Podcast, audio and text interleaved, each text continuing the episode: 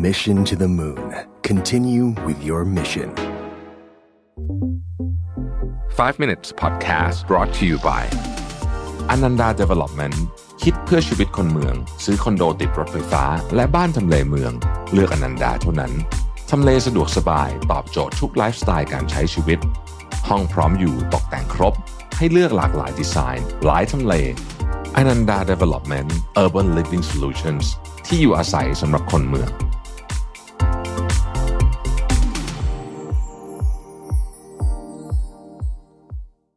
สวัสดีครับ 5 minutes นะครับโอบทความจากคุณเจอรี่แคชกาพูดถึงการทำงานหลังวัย 40เอ่อน่าสนใจดี เพราะว่าจากสถิติตอนนี้เนี่ยนะครับ เราจะพบว่าคนที่ต้องทำงานหลังวัย 60 ซึ่งเป็นวัยเกษียณปกติเนี่ยมีเยอะขึ้นนะครับ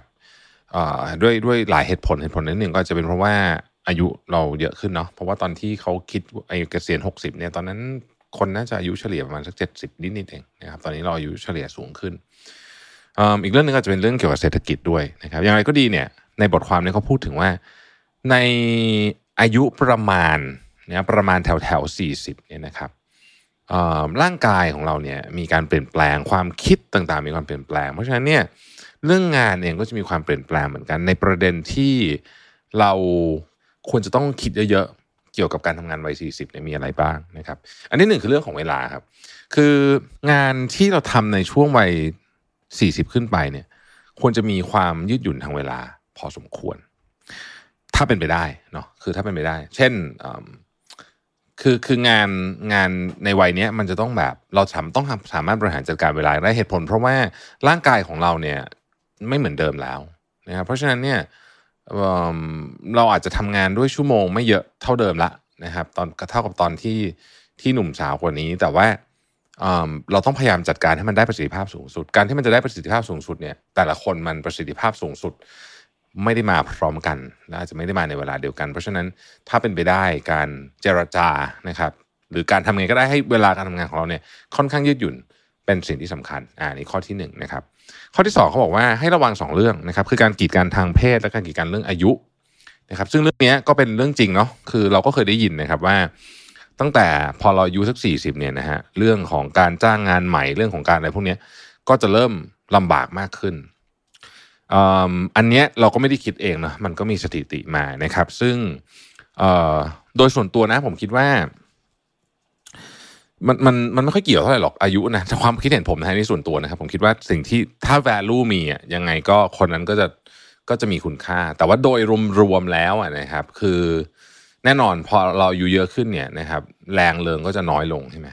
เทียบกับคนที่อายุน้อยกว่าเนี่ย ถ้ามองในมุมของผู้ว่าจ้างเนี่ยนะครับเขาก็อาจจะคิดได้แหละว่าเอ้ย productivity ของคนที่อายุน้อยกว่ามันน่าจะดีกว่าหรือเปล่า แต่ว่า ก็มีประเด็นอะเป็นประเด็นแล้วกัน คืออาจจะไม่ใช่ในทุกอุตสาหกรรมบางบางคนก็เป็นคนที่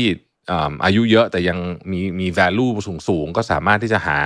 งานที่ที่ที่ดีขึ้นไปได้เรื่อยๆเนี่ยนะครับก็มีนะครับไม่ใช่ไม่มีมีเยอะแยะนะครับเราก็เห็นเยอะแยะอืมแต่ว่าอย่างไรก็ดีเนี่ยมันเป็นประเด็นละกัน อีกประเด็นหนึ่งคือเรื่องเรื่องเรื่องของเพศนะครับ ระหว่างผู้หญิงกับผู้ชาย อย่างในสหรัฐอเมริกาเองเนี่ยแม้ว่าเขาจะมีความพยายามสูงมากนะครับในการที่จะทำให้อัตราส่วนของผู้บริหารผู้หญิงกับผู้ชายเนี่ยมีความใกล้เคียงกันมากขึ้น ที่นั่งในคณะกรรมการมีตำแหน่งที่เป็นผู้หญิงมากขึ้น หรือว่าใกล้เคียงกันมากขึ้น หรือแม้กระทั่งตำแหน่ง CEO แต่ถ้าเราไปดูผลสำรวจเมื่อเดือนกันยายนปีที่ผ่านมาเนี่ยนะครับมีแค่ 8.8%เท่านั้นของบริษัทที่ใหญ่ที่สุดในสหรัฐอเมริกาที่มี CEO เป็นผู้หญิงนะครับซึ่งถือว่าน้อยมาก อันที่สามคือเรื่องเกี่ยวกับการเบิร์นเอาท์เนี่ยครับการเบิร์นเอาท์เนี่ยนะครับต้องบอกว่ามันมาจากหลายเหตุผล แต่ว่าอายุเป็นเป็นเป็นผลอันหนึ่งนะครับ พอพอพอเริ่มเบิร์นเอาท์นะครับมันจะส่งผลด้านอื่นเกี่ยวกับสุขภาพจิตและสุขภาพกายของเรา ไม่ว่าจะเป็นการนอนไม่หลับกันบางคนก็เป็นโรคแพนิคอะนะวิตกกังวลอะไรอย่างเงี้ยนะครับเพราะฉะนั้นเนี่ย การเบิร์นเอาท์เนี่ยนะครับต้องเป็นสิ่งที่ต้องได้รับการดูแลอย่างดีนะครับ อย่าปล่อยให้มันถูกปล่อยปละละเลยไป แล้วตอนหลังมันจะแก้ยากนะครับ อีกเรื่องหนึ่งคือต้องเข้าใจว่า คนที่จะมีการเจริญเติบโตในด้านอาชีพการงานหลังอายุ 40 ได้เนี่ยนะฮะต้องต้องมีการคล้ายๆ กับ reinvent ตัวเองพอสมควรนะครับแน่นอนวัยนี้เนี่ยหลายคนก็ขึ้นเป็นผู้บริหารระดับสูงแล้ว หรือกำลังอยู่ในเส้นทางนั้นเนี่ยแต่ว่าถ้าไม่ reinvent ตัวเอง นะครับ ถ้าไม่แบบเหมือนกับ เกือบจะเรียกว่า คือเหมือนกับต้องปรับตัวปรับตัวขนาดใหญ่ยิ่งยุคนี้ผมว่ายิ่งจริงนะฮะมันก็มีแนวโน้มว่าทางทางโตมันอาจจะตันได้ แต่ถ้าเกิดว่าเราปรับตัวเราเพิ่มทักษะเรามีอะไรบางอย่างเข้ามาเนี่ยนะฮะทางมันก็จะไปต่อได้เรื่อยๆนะครับ อีกประเด็นหนึ่งไม่น่าเชื่อนะว่าเป็นประเด็นสำคัญมากก็คือว่า ยิ่งอายุเยอะนะครับ การเดินทางเนี่ย มันจะยิ่ง มันจะยิ่งส่งผลกระทบต่อสุขภาพจิต และสุขภาพกายของคุณมากขึ้นพูดง่ายๆคือว่า